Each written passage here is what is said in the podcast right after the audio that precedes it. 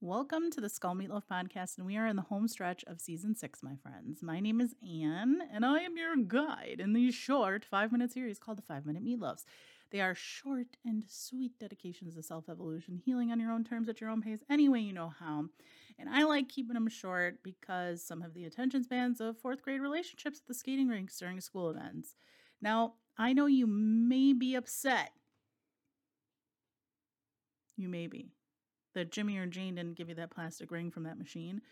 But and you may have never forgiven them. And I really don't blame you because, you know, little Susie or Sam didn't deserve that ring more than you. I just want to let you know that. I know that you hang on to that from the skate rink. Don't lie.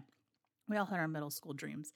Now, you know what else we don't deserve? To sit in our shit too long. I know. How's that for a transition? Let's chat about mindset management a little bit. And the first thing we got to discuss is my favorite topic. It is neuroscience. Neuroscience, a fun fact. I studied uh, uh, under one of the top professors who specialized in the history of neuroscience in my undergraduate career. And he really got me interested. I think just years of his passion. It was great. And I love the science of the brain as we get to dive um, into it briefly today. Now, if somebody is to chat about mindset management, then they will first have to discuss neuroplasticity. This is a fancy term for our nervous system within our body. And it includes our brain that also evolves, learns, and adjusts to things uh, both functionally and structurally. And it's as a response to things outside of us or our experiences. Isn't that freaking incredible? Every time that I s- say that, it just gives me little, ooh, little good feelings. It is what actually brought me into this field, believe it or not, is that our bodies and our brains evolve in real time. So when people say, can't teach old dog new tricks, don't let them tell you that. Now, we have seen sometimes when tragedy and trauma or even perceived threat has also had scientific interventions with neuroscience and showing that that can also affect the brain. So what we've found though is uh, you know things that happen to us that feel good and things that are hard all change our brain. So mindset management ties into that neural plasticity, like in uh, to in order to sustain the chain, continue to evolve.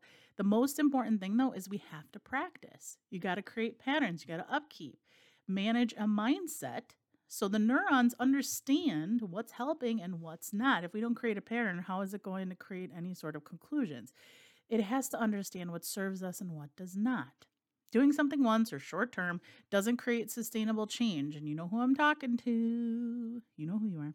Mindset management is about our ability to keep learning and experience the world around us. We see, in my opinion, mindset management is being investigated even as we develop over the age of 30. We compile our experiences, feelings, thoughts, knowledge into this little rubber band ball and they become intertwined, yet it's so purposeful in its structure.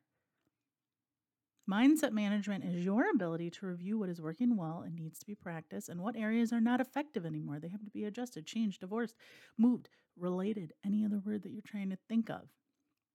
So, you know me, one of my favorite things is taking a self observation of your life right now.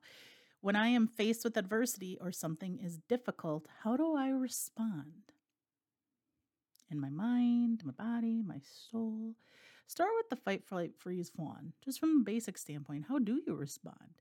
And then once you're in that processing stage, it's moved from that initial part of the monkey brain to your parietal and frontal lobes, and it takes over. What happens next? What emotions or even logic tends to come next?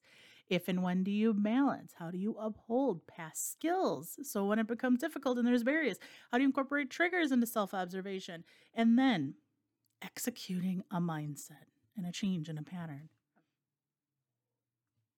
On rocky terrains or waters, we have to hold the vessel carrying us through so we can get to our destination. Internal terrains are no different. We have to observe what sea creatures, waves, and forces outside of ourselves may impact us, and you have to learn to evolve with those external factors. We can't control those things outside the boat or even our human skin, yet we can prepare and manage our internal process and come with the next best plan. So I want to know today what's your mindset today? Gracious, forward thinking? Or are you more submersive and melancholic? How did that then affect your mindset the rest of the day, the happenings, perceptions, how you see things around you? Although it's difficult, discussions of self agency is not to discuss real experiences for people such as mental health or medical conditions. Not just that, it doesn't mean we can think our way out of feelings or things outside of us.